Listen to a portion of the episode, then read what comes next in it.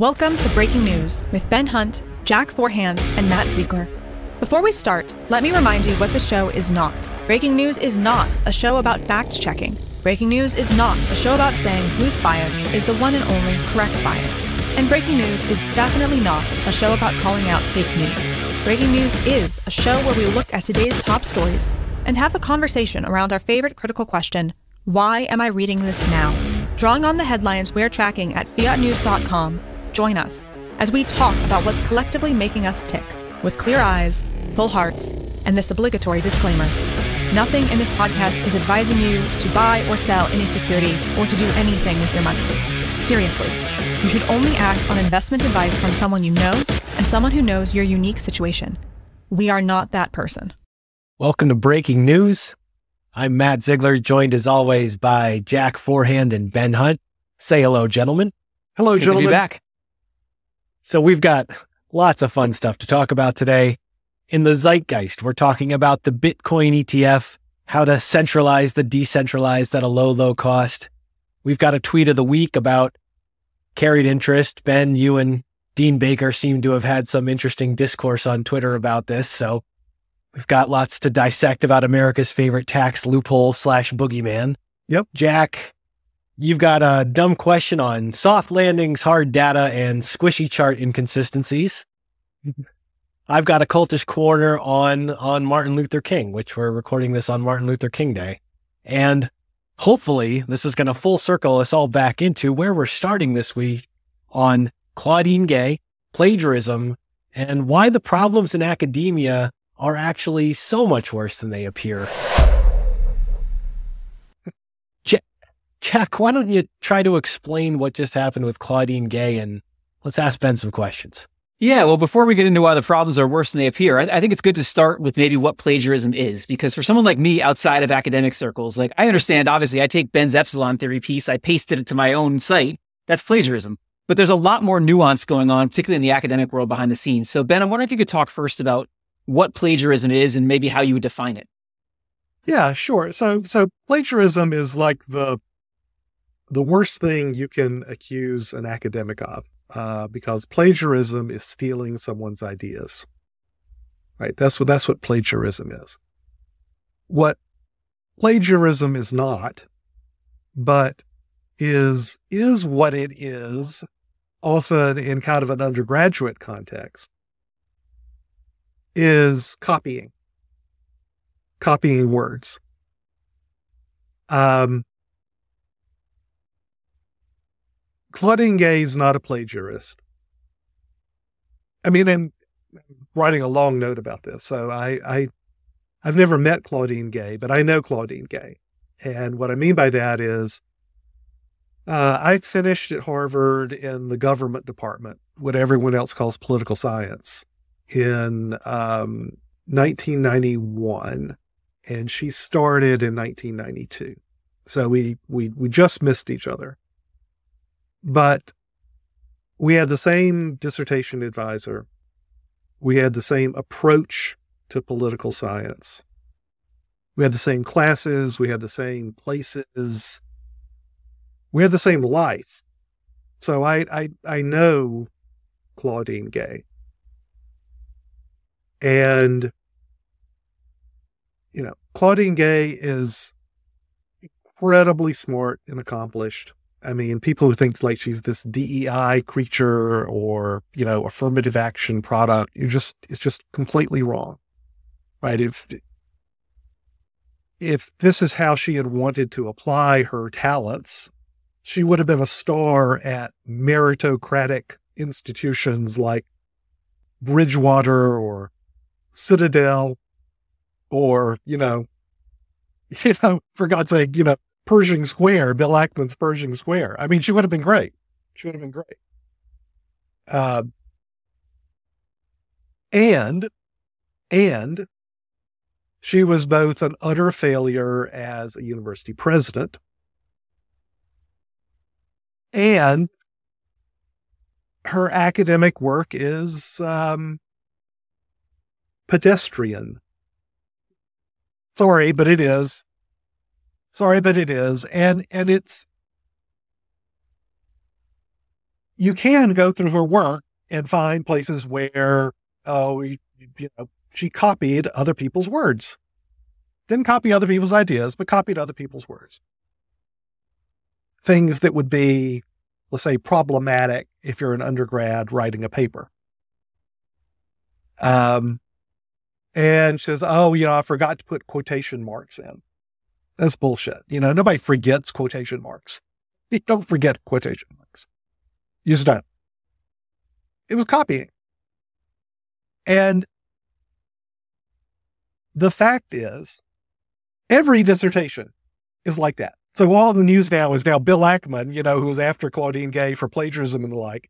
His wife, Neri Oxman, who I've read her dissertation too, right? Her dissertation is crap. I, I'm sorry, it is. It, is, but it's also, I mean, she's literally copying from Wikipedia. And that's no knock on her. This sounds like I'm criticizing everyone. I mean, go back and look at my dissertation. The only reason my dissertation isn't crap is that I actually included all of the raw data in my dissertation. because, you know, whatever you're doing as a grad student, they, they, you're not contributing to knowledge. This is what you have to go through. And there are so many more dissertations being written. And this is true in the natural sciences as well as the social sciences, right? So that you're the, you know, 33rd author on some lab paper, right? That's non replicable and, you know, p hacked and all that stuff. It's all, it's all, um, it's so much worse than plagiarism right? If only the problem with academia and the problem with Harvard, if only the problem was that Claudine is some anti Semitic plagiarist who conned her way to the top job. That would be wonderful news because then it just means, okay, purge Claudine Gay and the Claudine Gays out there and we're all fine. No, no, no. Friends, the problem is so much worse than that. The problem is that Claudine Gay is not a plagiarist. The problem is that Claudine Gay is not anti Semitic. The problem is that all dissertations are crap. All of them are formulaic crap. And uh, what we are now dealing with is the public saying, oh, you mean you're just copying words and putting kind of fake copying and pasting old ideas and Wikipedia entries together to get your credential to move on in academia.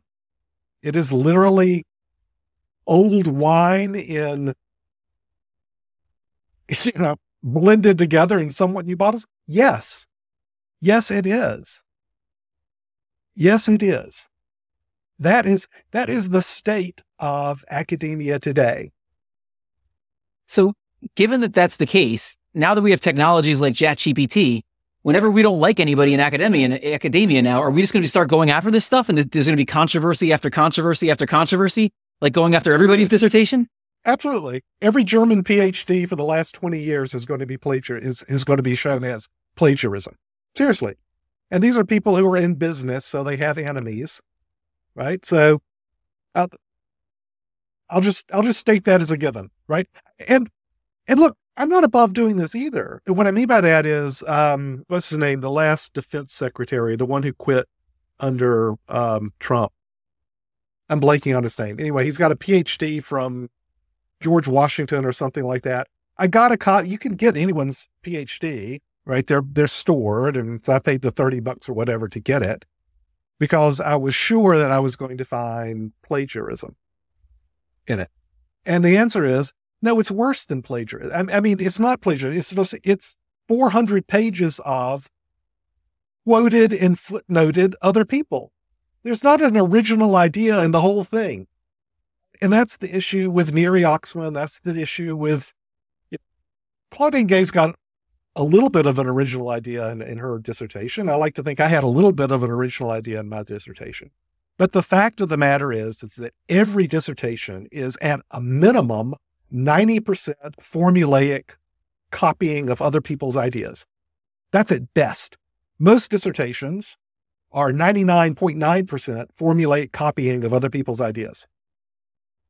A great dissertation is where it's only 90% copying.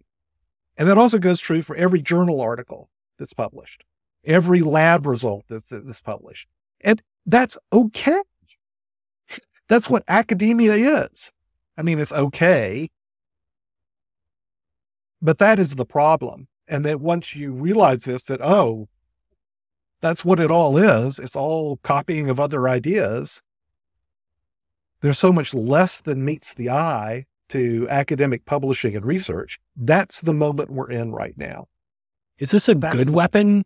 Is this a good weapon against the institutions or a bad weapon? Like, does this undermine the fabric of? So, so here's the here's the topic of my note. Right, Please. is that was that the the modern university is the Catholic Church in 1517. The modern university is the Catholic Church in 1517. It plays the same role in our society. It permeates everything. It is based on learned intermediaries interpreting the truth for you. It is the Catholic Church in 1517. And what happened in 1517, of course, is the Reformation, where Martin Luther comes up and says, Hey, you guys, this is bullshit. You're selling indulgences. You're selling a promise, you know, to get out of purgatory free card. This is crap. And when you look at it, the whole thing is just, it's just stupid. And that's the problem we have today. It's just stupid. It's, it's, it's what I like to call in epsilon theory terms, it's an industrially necessary institution. It's grown too big to be authentic, either authentic in religious virtue in 1517 or authentic in academic virtue today. It's too big. And so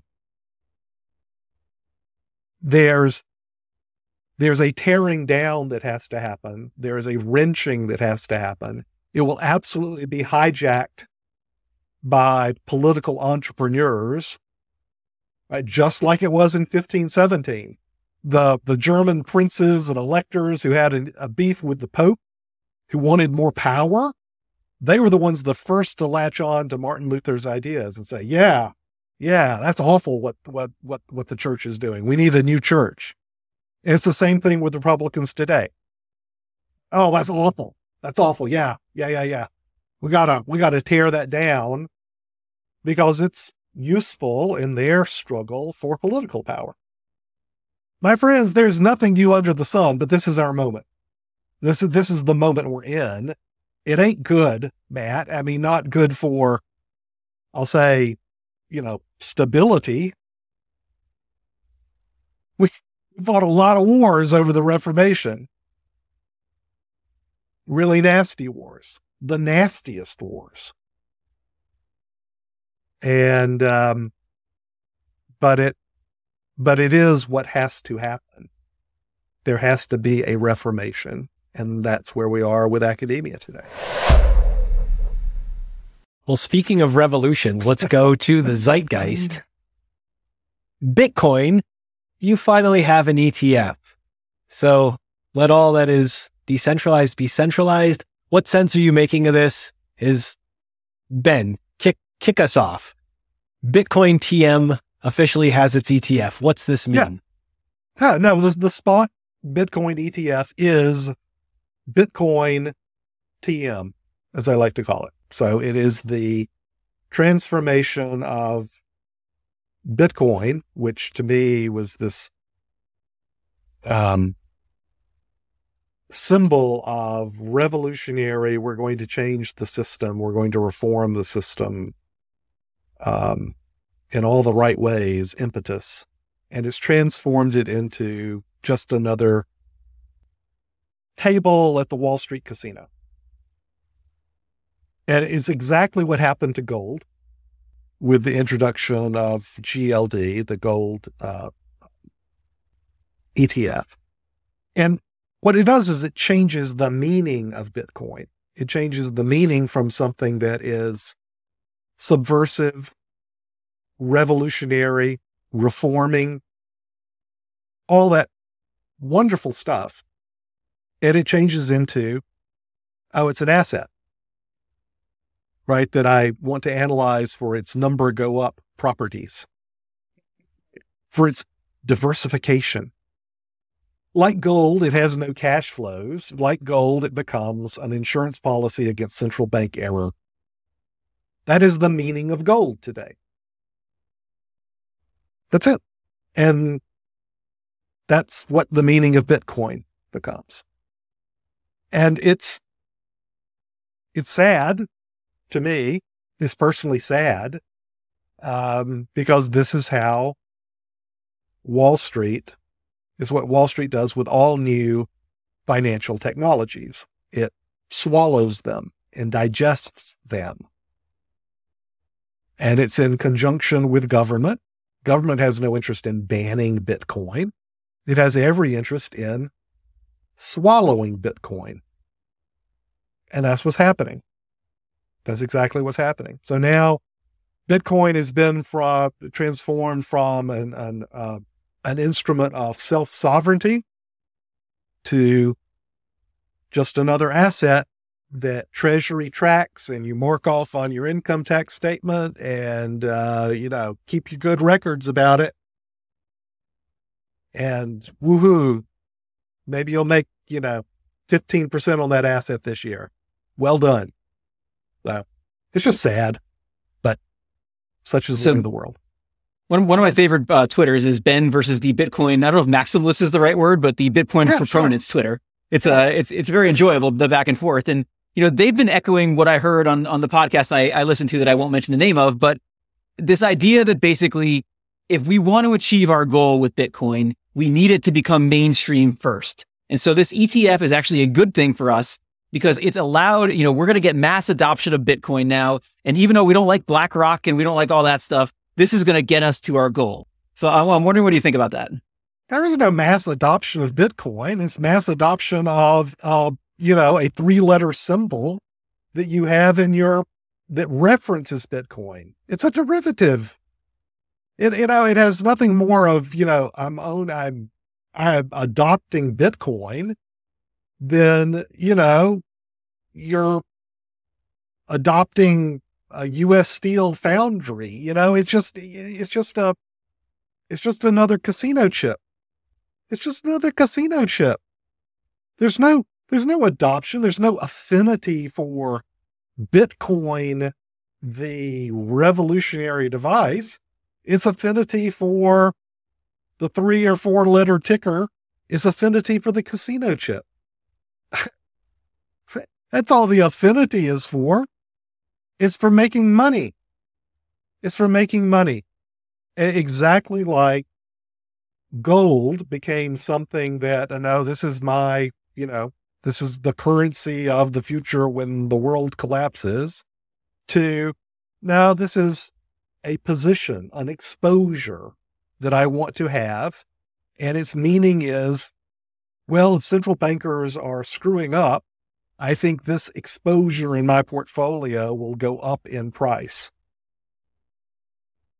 And it's just, it's, again, it's like the university today is like the church in the Middle Ages. Everything new, every, everything old is new again. And if you just stick around long enough, you see all this crap happen all over again. And and I know it comes across as being the you know, the grumpy grandpa, but trust me, the only grumpy the grumpiness about this is what happens when you hold on to the when you think something is something else. When you fail to call something by its proper name when you think that, oh, you know, I'm going to start rooting for the end times because I've got my physical goal.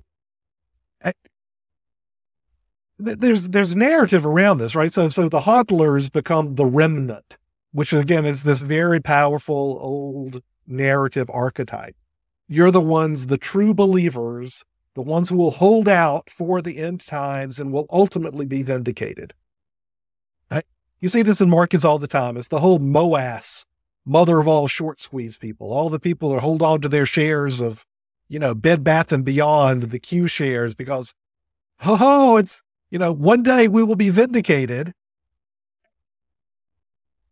It's a very self-sustaining narrative and it and it creates a, a very strong community. But it's just a sad community to me. It really is. These are the you become a grumpy grandpa because you're hoping for bad times. You're hoping for horrible things to happen so that you, in fact, will be vindicated. And that's a crappy way to live. It's just a crappy way to live. Does this say anything for the rest of the crypto complex? Like, are we just going to see them all become ETFs right now, or what? Are they all just uh, products? Because, because I mean, Bitcoin's the only one that's not a security, right? That the the SEC says is not a security. I, I mean, I actually think all the other, the rest of crypto, is much more authentic, right? It's they're shit coins, and you should wear that badge proudly, right? It's just you're you're playing the game. You're playing a game. And that, that to me, that's so much healthier, so much healthier than thinking, oh, no, I'm going to be, you know, retreat into my cave, Gollum like, with, you know, the, the, the, the one ring of power that one day, you know, when the world collapses, I will emerge and be, you know, the Duke of West Hartford or whatever because I've got my Bitcoin. You know, it's just, I admire just the crypto guys a lot more because it's just like, you know, we're just playing, we're playing a game. It makes and, me and think it, of it's like you go to the casino and it's like, oh, I'm an adult. I play poker and blackjack and I make fun of the kids with the Pokemon cards and Pogs or something. like at the end of the day, the kids are having more fun. And kids are, are having more about. fun. Kids are having more fun. And, and, you know, the, I'll call it kind of NFTs and you know, putting objects on the blockchain, on the Bitcoin blockchain, man, that's where the future is. Cause you're just, you're not treating it as, you're not being so freaking precious about it and clinging to this story of, oh, this is the monetary system of the future. I'm sorry, friends, that ship has sailed. The ship has sailed, right? Treasury sees every transaction you do in Bitcoin everything. And it's adopted by people who want the three or four letter ticker in their portfolio for number go up. Yeah. Congrats. So that's when you're selling, that's, that's, what I think, Jack. So when you're celebrating all of those uh, profits, if you're a hedge fund, let's let's jump into the tweet of the week. Let's talk about carried interest. carried interest and the carried interest tax deduction. Absolutely. Let's do that. Our favorite boogeyman. Uh, yeah. I think we're going to lead with Jack. Let's get that, that lead tweet that spawned this, this back and forth. And why don't you kick us off, Jack?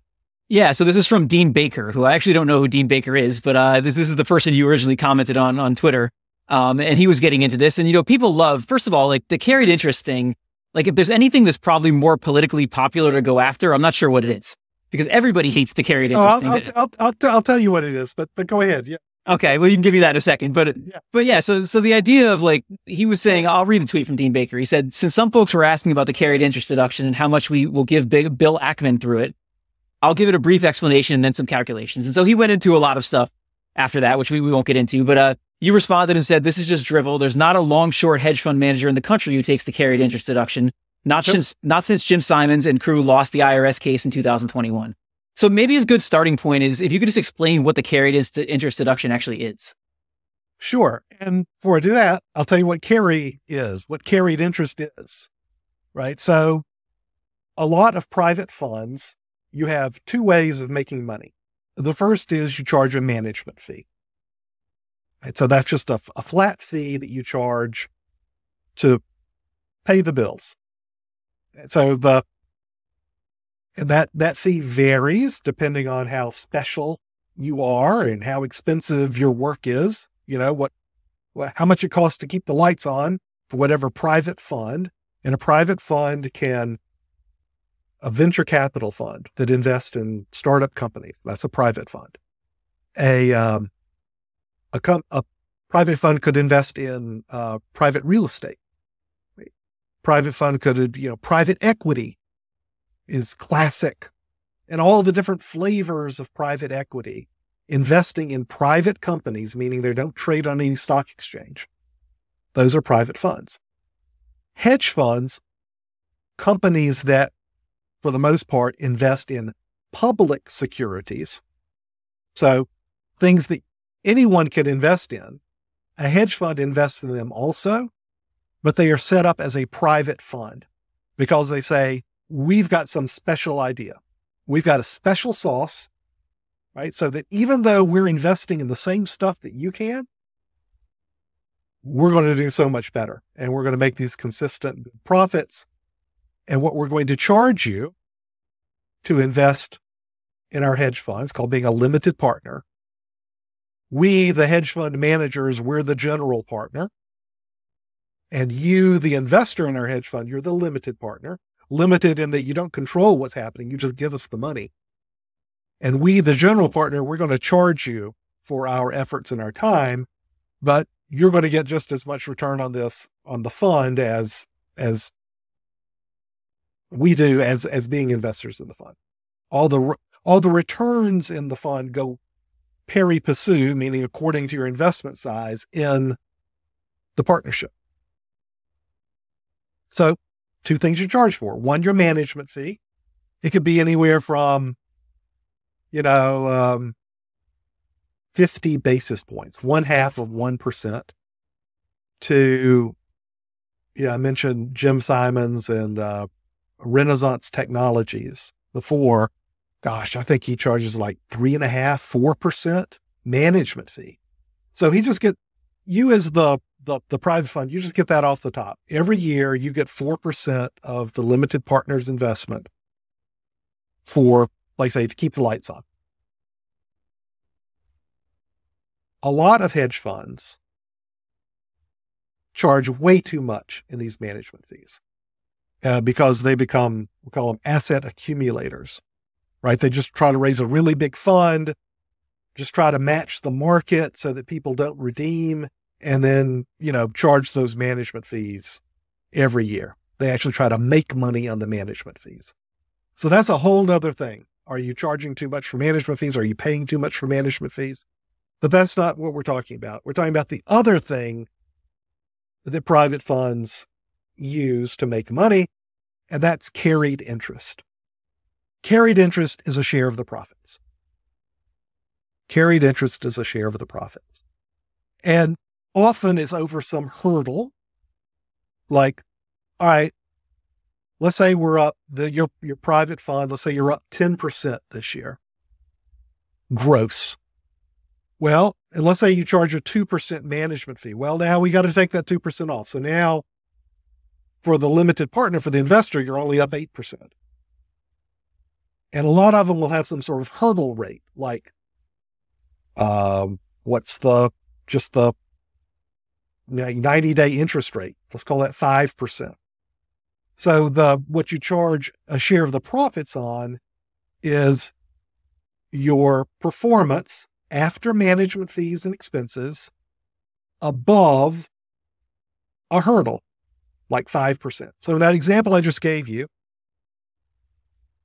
you made 10% this year. Yeah, great. Okay, but now we've got to subtract 2% for the management fees. We're down to 8%. And look, the truth is, if you just invested in treasuries, you could have made 5% this year. So, really, the profits that we, the private fund manager, made is 3%. 3% is the, the, the true net performance over the hurdle. And now we're going to charge you a percentage of those profits. So it's often something like maybe it's 10% of the profits, 15%, 20%. Let's say we charge you 20% of the profits. That's our carried interest.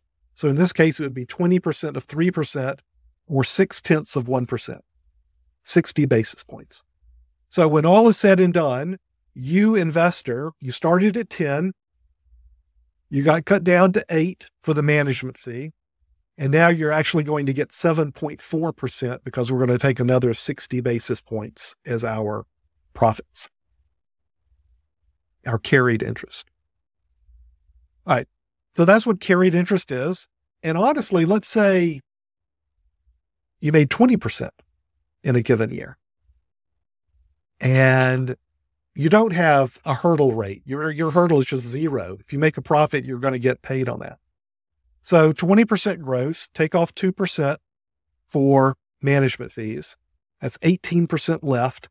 I only get 20% of that. That's 3.6%. Right. So ultimately, the investor is going to get whatever that is, 14.4% in total back from a 20% year. You, the investment manager, are going to get 5.6% just for running the fund, 2% in management fee and 3.6% for your share, your carried interest. This is why hedge funds and private funds scale it's why there's no better business in the world for making money than running a private fund with carried interest. Because all you need is one good year, God forbid, a couple of big years, and that's how you make the big bucks. But it gets better. And the better is what we have written into the tax code, which is this carried interest deduction. So, what is that? Well, in our tax code, we give preferential treatment to long term investment returns. We have a separate tax rate for what are called capital gains, different from what we would call ordinary income. It's going to be very familiar to most people listening to this, but maybe not to some, and it's really crucial. Now, the reason we have different tax rates, we have lower tax rates for long term capital gains is that in the same way we give tax breaks for home ownership, we give tax breaks for these long term investments because we want to encourage that in our tax code. We want to encourage people to own a home. So we have a mortgage interest deduction. And we want to encourage people to make investments with their money for a long term. So we have a lower interest rate. We have your you're charged less on your profits from a long term investment. The carried interest deduction is saying you, the manager of the private fund, you should be treated as getting that long term capital gains lower interest rate if the investment, the underlying investment was itself a long term investment. You see, you see what we're talking about here, Jack? I mean, it's yes, right. So, so there's carried interest, which is the way you make a fortune in running a private fund. If you can get it to scale and you can have a year or two, that's how you make your money or the, the big money. And two, we have embedded in the tax code, we want to reward long term investment. And the carried interest deduction treats the private fund managers as if their investment had been there for a long time, if the underlying profits of the invest the private fund had been held for a long time. So they're getting long-term gains treatment even though it's not their money. Effectively, is that does that explain exactly. it right? Exactly. Okay. There you go. All right. There you go. That, thank you, Jack. That boils it way down, right? That that that that really that really hits it there. So the carried interest deduction is bullshit for exactly the same, for exactly the reason you just described, Jack. You are getting a preferential tax treatment for your income from someone else's investment. A hundred percent. It is insane that this tax deduction still exists. I get long term capital gains, and I've got some ideas for making that system better. But there's no reason at all that the carried interest deduction should exist. And that's what Dean Baker, who is a good lefty soldier, you know, he's for some, you know, DNC affiliated think tank, he's their chief economist. And so he's angry at Bill Ackman, right? Because Bill Ackman is now the darling of the right. And so he wants to go after Bill Ackman for all the money that we have given him those are Dean Baker's words, by having the advantage of the carried interest tax deduction. But here's the thing Bill Ackman's main business, right, is a long short hedge fund. It's a private fund. Um, I am confident in saying there, there, there are still strategies that exist to try to get your managers take characterized as long-term gains. Most of those strategy, most of those, most of how you do it has gone away. I mentioned Jim Simons and his Rentech group, right? So Jim Simons' Rentech group, they do short-term trading, but they put it in a vehicle that made it look like it was long-term. And what happened was the IRS back in 2001 won the court case saying, no, that's, that's crazy. You have to pay us now $8 billion in tax and penalties. Almost all of these strategies to try to characterize short term gains as long term capital gains have been, are done and are, and are finished. You can't, anything you're short can't be treated as a long term gain, even if you hold that short position for years and years. Sorry, it doesn't count. The in our tax code now, if you're the time limit for long term capital gains treatment is now three years. If you're a for carried interest, three years. For just ordinary long term capital gains tax treatment is one year. If you're a hedge fund manager or a private equity fund manager, it's three years. There's no hedge fund manager in the world who holds long positions for three years. There's just not. And there's a very good reason why there's not, because there's no edge in that. If you're holding a public market, if you're owning a share of stock that anybody could buy for three years, I can do that as an investor and not pay you management fees or carry entry, anything. I can do that. There's nothing special. There's no edge in owning a public security for that long a period of time. So nobody does it because nobody invests with you to do that. Nobody. So hedge fund managers, do they get carried interest? Oh, yeah. You know, it's while we do what we do. It's treated as ordinary income it does not get this preferential tax treatment. The people who get the preferential tax treatment, because they do hold positions for more than three years, are private equity managers. Not hedge fund managers like Bill Ackman, but private equity managers like all the Silicon Valley guys who donate to Demo- mostly to Democratic politicians. And this gets back to your original question, you know, why do, why does this persist? Well, this was about to go away, the carried interest um, tax deduction. But Kyrsten Sinema, the then Democrat senator, you know, had to get come on board to get the um, Inflation Reduction Act, quote unquote, to pass. She said, nope, I'm not going to I'm not going to do it if if if if we're if we're nuking the carried interest deduction. There's not a hedge fund manager in the world who cares about the carried interest deduction because we can't use it. Can't use it. Every private equity manager in the world cares deeply about the carried interest deduction.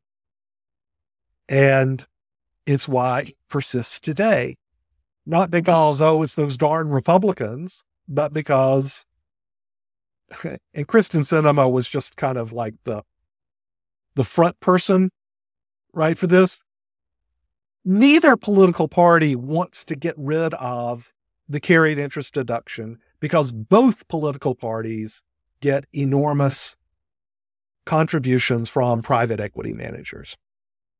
And the Democrats can rail about, oh, those evil hedge fund managers getting their carried interest deduction when they know full well they don't actually get the carried interest deduction. And they know full well that, you know, the Democratic Party could have gotten rid of it, but they, but they, but they didn't. And you ask what it's like, Jack. Is there anything else that compares to the political railing about the carried interest deduction? Yeah, there is. The security on the southern border. So today, right now, we could get a bill passed and the White House would sign it that would get more money and enforcement and everything else on the southern border. And what we was you heard yesterday from Mike Johnson, Speaker of the House, is not we're not going to get it done because they want it to remain as a political issue through the November elections. Just like the Democrats want carried interest to remain as something they can rail about for every future election. Yeah, this is why we can't have nice things. And this is why terrible things persist, like the ridiculous situation in our border with Mexico, the ridiculous situation of carried interest is because neither political party really has an incentive to do a damn thing about it. Yeah, I hate this. One of the things I hate about this tweet, and you know, this is something we see so much these days, which is we take something that's very like would be popular with people, like being against the carried interest deduction, being against billionaires and Bill Ackman. We we start with that, and then we say a bunch of stuff that's just factually incorrect. And so yep. people end up believing all this stuff because we have this popular opinion that we start with, and, and then the rest of it just doesn't make sense and people don't bother, you know, to, to spend the time to research it. And so I, I think it's great that you did what you did here because it, it helps to bring the truth out about some of this stuff, even though maybe well, these are not popular things that shouldn't exist. And this is the this, it's really hard because I don't want to be in a position of defending freaking Bill Ackman, right? And and trust me, if there's any human being oh, in the world who has done cockamamie schemes to try to get his carried interest characterized as long term gains, I am sure it's Bill freaking Ackman, right? So this is not a defense of him, but it, but what it is is that we live in a world where we put these cartoon figures and we attach them to terrible policies like a carried interest deduction. It should go away. It should be eliminated. And yet both political parties keep it because they get the campaign contributions and because they can attach their little cartoon figure as a as an electoral issue. Right? The Democrats can attach their little cartoon figure of Bill Ackman on this. The Republicans can attach the little cartoon figure of, you know, Joe Biden on, you know, the Mexican border security and use it as a political issue and not do a damn thing about it. So, straight from the land of cartoons, let's talk about some chart crimes and other things here. Jack, you've got a dumb question for us. Yeah, you know, this is, I've kind of been, been one of these, like, I've tried to, when we had inflation, I tried to go back and research inflation in the past. And one of the things you find out when you research inflation in the past is what they call, I guess, the last mile is very, very difficult. So we've got, I mean, I, I don't know what inflation is because they measure it in so many different ways, but let's say we've got inflation in the threes right now. Getting from the threes to two can be a very big challenge. And it can a lot of, in a lot of cases be uglier than, than the big drop was. So, so that was sort of my starting position. But then as I've sort of seen data come in, maybe it was a little bit weaker than I thought. You know, the economy, like the labor market is held up. I, I tend to find myself like drinking the sweet uh, Jerome Powell Kool-Aid a little bit and thinking maybe I'm wrong. Maybe a soft landing is possible here. You know, maybe we're not, maybe inflation is not going to stay, you know, high for a lot longer. Maybe we're not going to have a huge recession. Maybe they can thread the needle down the middle here. And, and I know that's probably wrong, but I find myself thinking it. And so I thought maybe you, you've been tweeting a lot about this recently. So I thought this was maybe an opportunity to ask you, you know, do you think that's possible? And do, do you think a soft landing could happen here? I mean, I know you're not thinking that's the, the most logical outcome, but do you think that's possible here, or do you think that's something that I mean the market's pricing it in is a very high probability? Um, do do you think it could happen? Um, could it happen? And by soft landing, we mean an economic slowdown that's sufficient to bring continue bringing inflation rates down without being a hard landing, which is a nasty recession where you know asset prices collapse and, you know, whole scale people are laid off and, you know, the, and we have real job declines, right? So that's the difference, right? That's or that's there's a hard landing and a soft landing. We're talking about how bumpy is it in the economy. Hard landing is like you basically crash the plane. Soft landing is it's bumpy, but you land it, meaning you bring economic aggregate economic, you know, demand down. You slow the economy down to bring inflation down. None of that is happening. There's no, there's no, there's no hard landing for sure. There's also no soft landing. Jobs are starting to go back up again. Wage growth is well over 4%.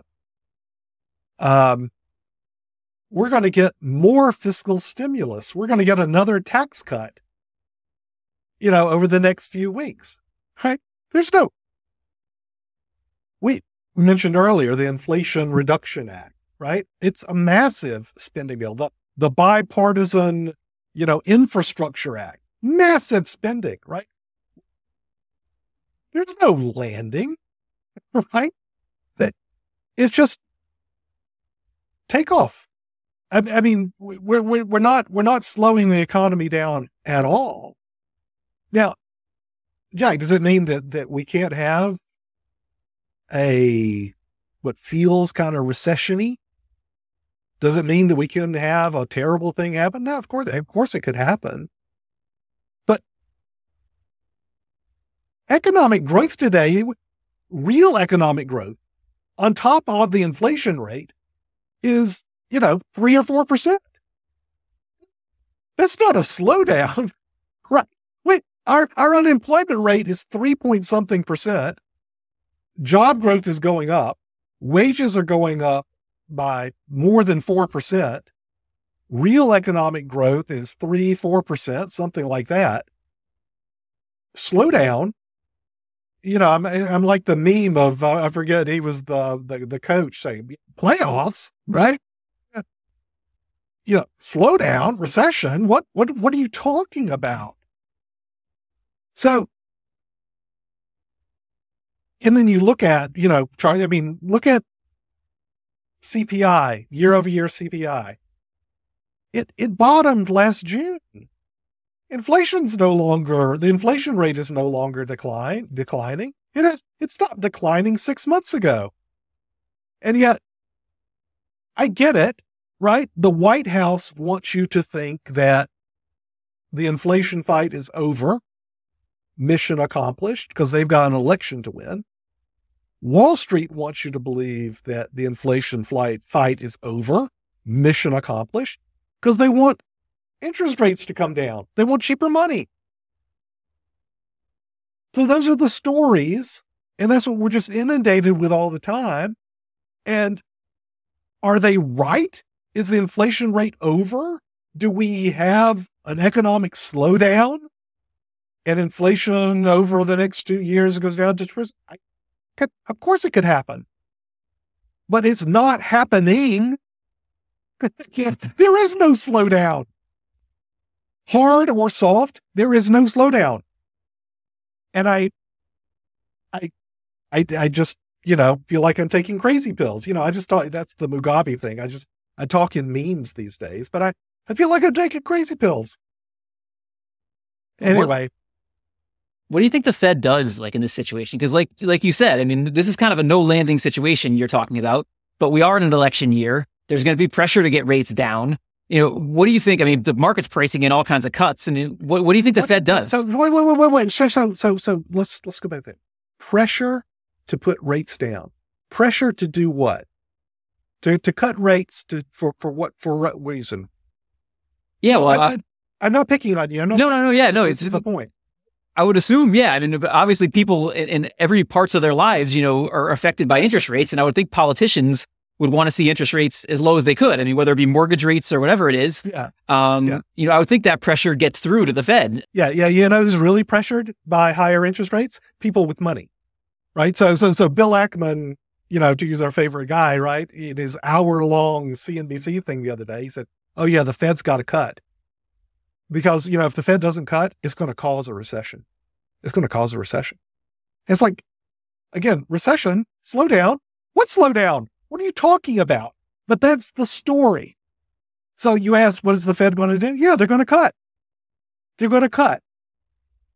You know, whether there's a slowdown or not, and there ain't, and there's not. Right now, there's not. There's no slowdown. There's no sign of a slowdown. All the signs are we're accelerating. There's no slowdown. And yet, if you say it enough, you say, yeah, yeah, yeah we got to cut. We got to cut. Don't want to, don't want to have that slowdown. And so that's, that's where we are, Jack. That's where we are, man. So yeah, yeah, of course the Fed's going to cut. Yeah. Not because they have to, not because there's actually a slowdown, because that's the story. I'll let um, it's all the way down. I'll let Matt get us to the next section here, but uh, this is something we should do an episode on at some point because there's so much nuance to all this, to what's going on just with inflation in general and the narrative world with inflation. I mean, you, I was going to get into some charts you've shown from the Wall Street Journal that we can get into. So at some point we should do this yeah. as our big story because there's so much I'd to talk about that. here. Yeah, I wrote a note on it last week so people can check out the note. Um, there is a lot of nuance to it, Jack. And on the other hand, there's no nuance to it at all. Which is why it's a great topic for us to talk about. So, Matt, uh, I, I, kind of know in advance here what, what the topic we're going to talk about is. Um, but but first, I wanted to reference something you did recently because I thought it was really really great. You were on the uh, the Life Design Plus podcast with Justin Castelli, um, and, and, you were talking about the topic of creativity. And so you, you, talked for basically an hour about creativity. And for somebody who, and I guess I'm not allowed to say this because you said in the podcast you're not allowed to say this, but uh, I'm not the most creative person. But but for me, it was a really good learning experience. But the other thing that was great for me is you asked Justin several times throughout the podcast if he knew who somebody was. And in most cases, he did not, which made me feel so much better about myself because constantly on this podcast, you were asking me if I know about somebody and I don't. But the, the great part about what's going to happen today is you are going to ask me about somebody that I do know who it is. So uh, I'm very excited. You don't have to ask me about it, but I am very excited. We're going to talk about somebody here who all of us know very well. So, so easier than Rick Rubin is asking if you know Martin Luther King Jr. I hope, right? Yes, I would say so. Absolutely and I'll I'll plug this too. The Ben, you, your your note. What's the name of the Birmingham note? Letter from a Birmingham museum. Martin Luther King Day. When we're recording this, if you have not read Ben's note, letter from a Birmingham mu- museum, um, please take the time to do that today. Thanks, Matt. Appreciate it. Uh, one of my favorites. Uh, I want to talk about this, and I didn't expect it to be such a focal point of this episode, but this idea that movements require leaders and their people to feel connectivity. And we talk about that with like political entrepreneurs and everything else, but that that connectivity between the leader and and the the movement, the people in the audience, you, can't fake that. It's something you have to feel. And Ben, you kept bringing up this word authentically uh, and authenticity, which the whole subject of that conversation that Jack mentioned before with Justin Castelli. So when we see the leader in the movement get disconnected or off the page, that's when it devolves into muck. It's the mudslinging of plagiarism and Claudine Gay and everything else.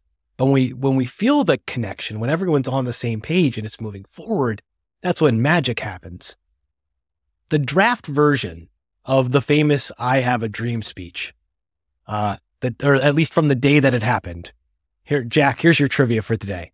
Do you know what was not in the draft version of the speech the day Martin Luther gave the I Have a Dream speech? Was it was not I Have a Dream, was it? yeah, it was nowhere in it. This is a piece of history that it's not totally forgotten. There's there's a whole book on this thing, but it's the idea that it wasn't actually in the speech. And what's really important is it, it wasn't totally improvised, but the written conclusion intended for that day was about creative dissatisfaction. Martin Luther King was supposed to get up there and basically call on the attendees to return to their hometowns dissatisfied with the status of the civil rights movement to do more. But when he takes the stage that day, it doesn't go to creative dissatisfaction. And that's because he's traveling with this entourage, this people, these people who know him.